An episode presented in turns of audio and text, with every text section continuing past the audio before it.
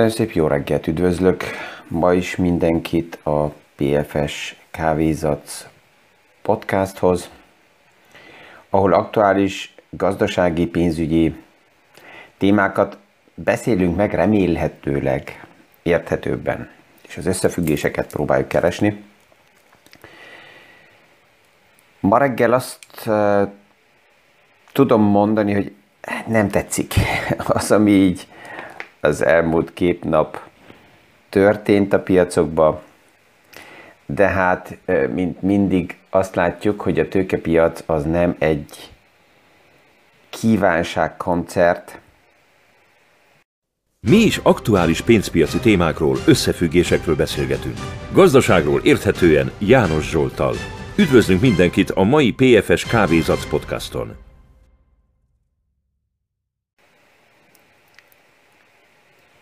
Miért? Nézzük ezt meg, hogy miért nem tetszik az egész.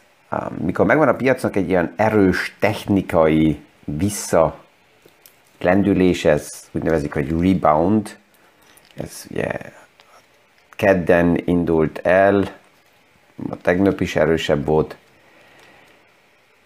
Hirtelen az a bizonytalanság állítólag eltűnik, ami a hétvégén és hétfőn a piacokban volt, és egy pár befektetőt, egy pár ügyfelet arra motivált, hogy nagyon-nagyon gyorsan próbáljon reagálni, és a hétvégén a hírek miatt elkezdjen nagyon-nagyon intenzíven beleolvasni, hogy mi is történik, hogy hirtelen így bepánikoljon. Tehát ez az a kijelentésem, amit sokszor szoktam mondani, amikor valaki azt kérdezi, hogy na, most valami történhet, hogy egy eh, kinőtt pánikra eh, mindig megvan a lehetőség, mert alapjában a piacban bizonyos kockázatok, bizonyos bizonytalanságok mindig megvannak. A kérdés az, hogy aktuálisan arra bármilyen okokból nagyon erősen fókuszálunk, fókuszál a piac,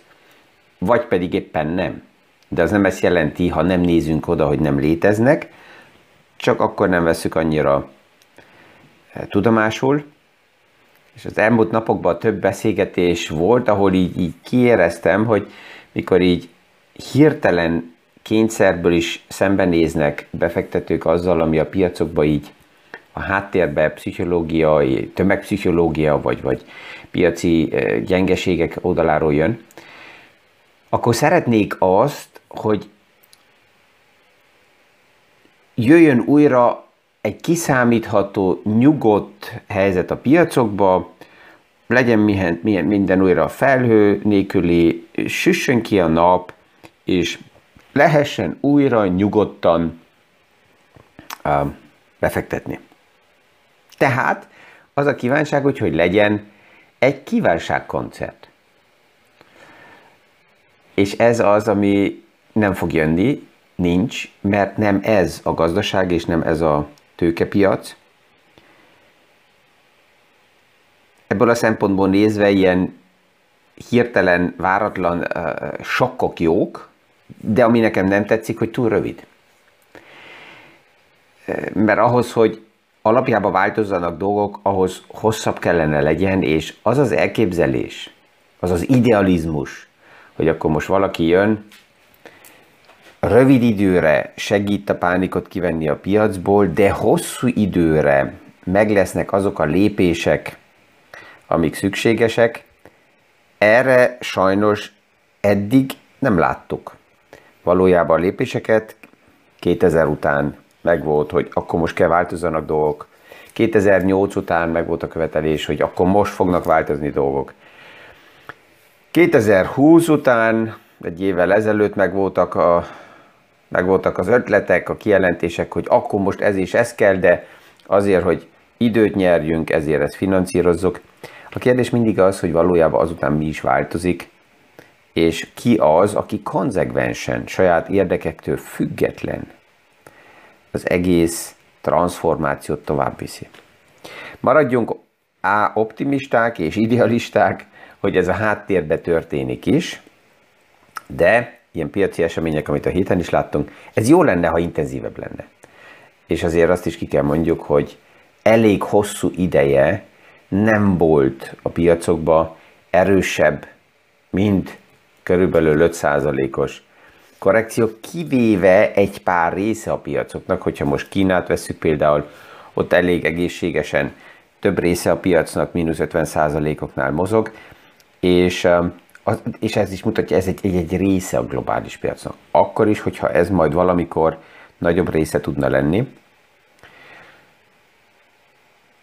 És az év elején beszéltünk két dologról, az egyik, hogy majd az év vége fele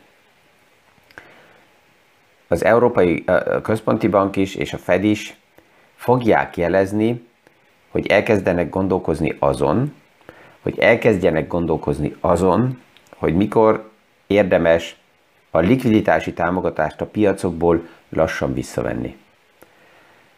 Most az elmúlt hetekben és a tegnap este is pont ezt láttuk, hogy ez történik.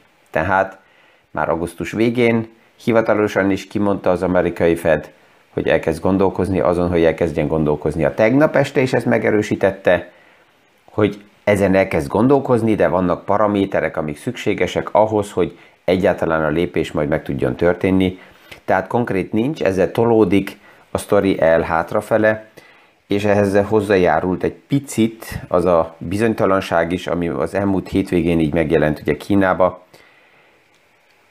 Nem, nem döntő, de ez pluszba megadta azt a lehetőséget a Fednek, hogy pillanatnyilag a piac erre ne negatívan reagáljon, hanem akár pozitívan. Miért? Hogyha az Evergrande story most aktuálisan nincs, és megvan a növekedési dinamikája a gazdaságnak, akkor a piac azt várja el, hogy oké, okay, akkor a központi bank visszaveszi a likviditási támogatást, mert a gazdaság, hanem túl erősen előre futna. Így, és, és hogyha nem tette volna meg a Fed, akkor bizonytalanul reagál erre a piac, mert azt mondja, moment, valamit mi nem látunk, amit a központi bank tud, és akkor ez bizonytalanság a piacoknak, az negatív jel lett volna. Így, hogy megvolt előre egy mini sok, egy váratlan helyzet, ez megint tipikus, váratlan helyzet van, akkor hirtelen a piac szinte szélesen minden témakörben megtorpan, megáll. Kell az idő, kellenek a napok, és akkor szétszedi kvázi magát a piac, és azt mondja, hogy oké, okay, melyik része érintett esetleg, melyik része érintett egy worst case szenárióba, melyik része a piacnak érintett mellékesen, melyik része abszolút nem érintett, melyik része az, amelyik ebből profitál, és akkor egy bizonyos időn belül, ha a sok nem is lesz erősebb, és nem csinál senki semmit, akkor is helyreáll a piac, és megmarad az érintett szektor, a többiek pedig reagáltak váratlanságra egy rövid sokkal, de újra megy tovább az élet. Pluszba, hogyha megjön még lépés, ami nyugtatja a piacokat, hát akkor erősebb ez a rebound, és akkor sajnos tovább is jelen maradnak a spekulánsok, akik azt mondják, hogy juhú, akkor ezt a sokot most ki tudjuk használni arra, hogy nagy nyereségekbe menjünk bele, és ezzel túllőhet megint a piac felfele, túl erősen. A múlt héten pénteken a hosszú hétvége előtt az első lépése a kínai központi banknak ugye a 13 milliárd dollár likviditási plusz támogatás volt. A tegnap nyilvánosságra került, hogy még egyszer 14 milliárd dollár likviditási támogatás lett pozícionálva már csak azért is, hogy az Evergrande tudja jelezni, vagy a piacoknak lehessen azt jelezni, hogy egy e, megfelelő ütemű Evergrande um, téma kezelése lesz, hogy ez teljesen oda megy, hogy Evergrande szét lesz verve, szét lesz szedve, azt, azt még nem tudjuk, de alapjában passzol ez abba a képbe, amit a kínai szabályzó az elmúlt hónapokban több más iparágba is kijelentett, és csak emlékszem egy um, rádióinterjúval a Trendefemmel uh, körülbelül három hónappal ezelőtt, négy hónappal ezelőtt, amikor arról beszélgettünk, hogy a kínai szabályzó nem csak a nagy technológiai cégeket veszi kézbe és javasolja nekik, hogy ezek a nagy, gigantikus cégek újra szedjék szét magukat, vagy ha nem ebbe segít nekik a szabályzó, hogy kisebbek legyenek, és akkor beszélgettünk arról, hogy a következő iparág, amelyik jelezte a kínai szabályzó, hogy komolyabban kézbe fogja venni, az az ingatlan szektor lesz. És akkor még nem lehetett ezzel semmit kezdeni, hogy ez, ez hogy fog kinézni, mit fog tenni, milyen lépéseket a szabályzó. És az, ami most az evergrande történik, ez ennek a nagyobb sztorinak egy része tud lenni, és itt is segít, hogy a kamatfizetések megtörténjenek, segít abba, hogy a megvett lakások meg legyenek építve. Úgy tűnik pillanatnyilag, hogy Csi és az ő kormánya szeretne egy ilyen példát az ingatlan szektor témába is pozícionálni, hogy ezt lássa a gazdaság, lássa a befektetői világ, hogy így néz ki az, hogyha ők az a véleményük, hogy valami túl nagy, és pont ez a fogalom, hogy too big to fail, ezt uh, nem, nem annyira kedveli a kínai filozófia, mint a mi nyugat-európai fejünk, vagy uh, egyáltalán nyugati fejünk ezt, ezt uh, jónak tartja. Kamatok fizetve vannak, ezzel egy pici bizonytalanság kiment a piacba, annék, hogy háttérinformáció lenne. Nem tudjuk, hogy hogy lesz fizetve, mennyi lesz fizetve, melyik devizába lesz fizetve, hogy lesznek kezelve azoknak a befektetései, akik külföldiek, eddig csak a kínai piac az, amelyik eh, eh, kamatok oldaláról megkapja a kifizetéseket. Tehát, hogyha ezt így megnézzük, akkor ezzel enyhébb lett egy picit a sztori, de a valódi probléma az nem lett megoldva. És Kínának pillanatnyilag ilyen téma koncentráció problémája van. Eh, az egyik a szabályzónak a fellépése, a technológiai szektorba a beavatkozás, és ott is egy pár példa, az egész kezdődött ugye Jack Ma esetével még az év elején, amikor ő hosszabb időre el is tűnt, aztán Alibabának a, a, a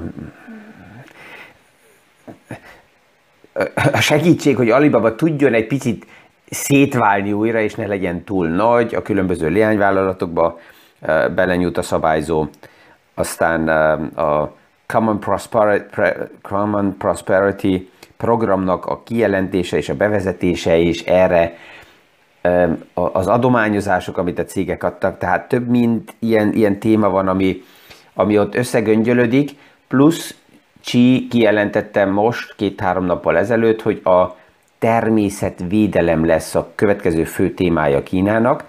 Ez alapjában egy jó kijelentés, hogyha a klímaváltozási témát vesszük, mint központi elvet, ez a gazdaságnak és a tőkepiacnak miért nem tetszik?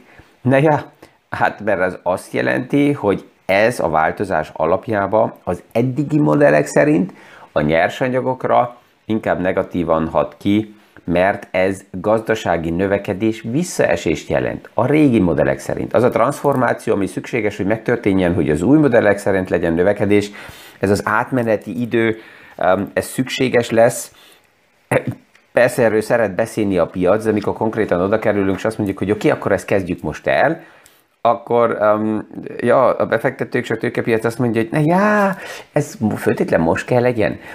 Persze megvan az elvünk, hogy javuljunk és mindent megváltoztassuk, de, de, de ez nem most.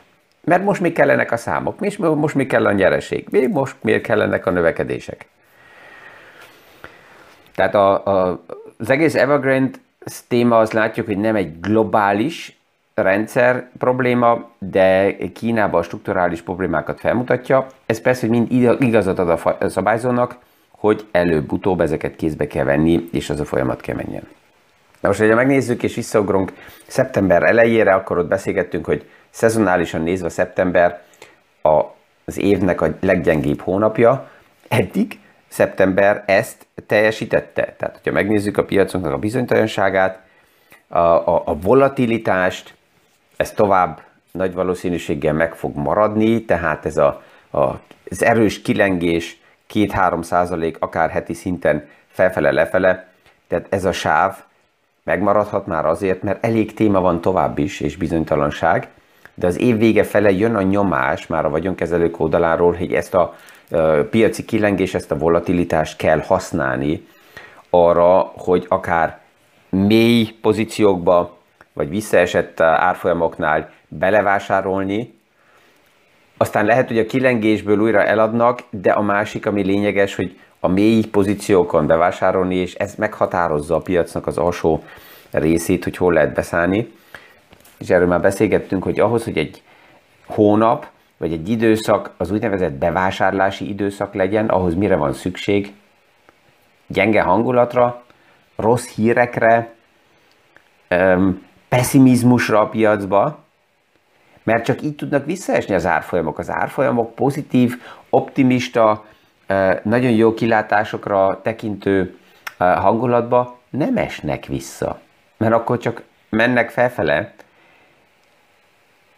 Ezért ez, ez, ez a schizofrén az egész helyzetben, hogy amikor megvannak a negatív hírek, ha megvan a stratégia, akkor mint befektető ezt nyugodtabban tudom kezelni, megvannak az alacsonyabb árfolyamok, akkor a stratégiámhoz megfelelően tudok belevásárolni. Ha ez nincs meg, és csak bele ébredek az aktuális negatív hírekbe, akkor persze, hogy elkezdek kapkodni, mert azt sem tudom, hogy hova tegyem.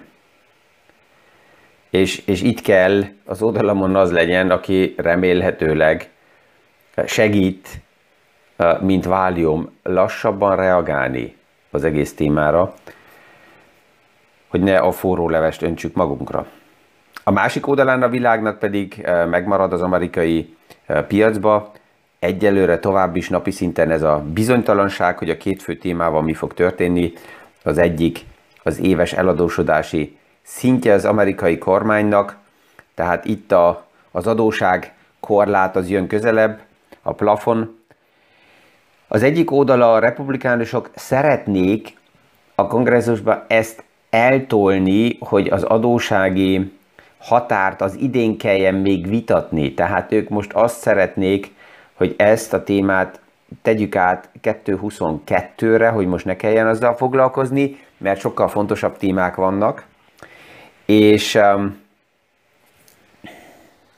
összekötik azzal, hogy ahhoz, hogy erről most ne kelljen beszélgetni, ahhoz legyen meg az engedélyezés a kongresszus oldaláról, hogy Joe Biden a 3,5 billió dolláros infrastruktúra programot is megkapja. Mivel ebbe nem mennek bele a demokraták, ezért meg lesz ez a herce hurca tovább is, és ez az, ami a nagy piacon hozza a bizonytalanságot.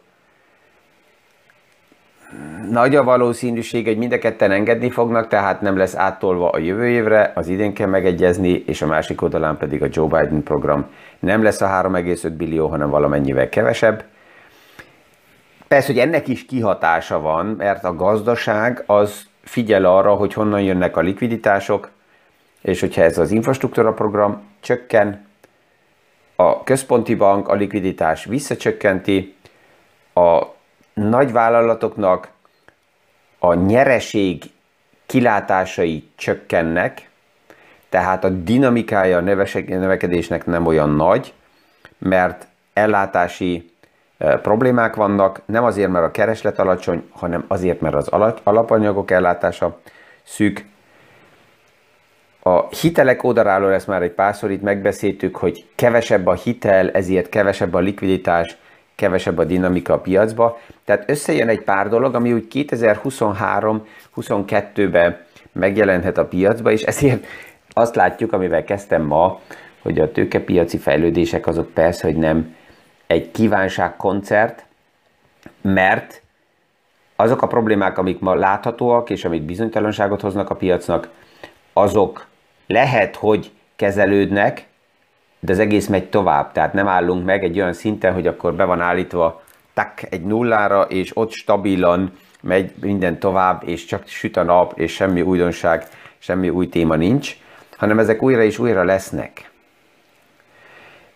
és ez a, piac tulajdonsága azoknak érdekes, azoknak szeretem ezt tudatosá tenni, akik e, nagyon rövid ideje mind traderek, mind spekulánsok egy kicsit így bele e, nyúltak a piacba, lehet, hogy az elmúlt évben megvolt az a az úgynevezett lucky punch, a szerencsés fogás itt-ott, és azt hiszik, azt érzik magukról, hát ők lazán éves 40-50 százalékos hozamokat el tudnak érni. Most kaptam egy információt egy fiatal srácról egy ügyfelemnek a gyermeke, aki azt mondta, hogy ő most felmond, mert neki ez annyira jó, hogy ő csak trédel, és mikor kérdeztem, hogy mennyi ideje van a piacokban, akkor mondta, hogy ne, já, figyeli egy éve, de élesbe, úgy körülbelül az elmúlt három hónapban.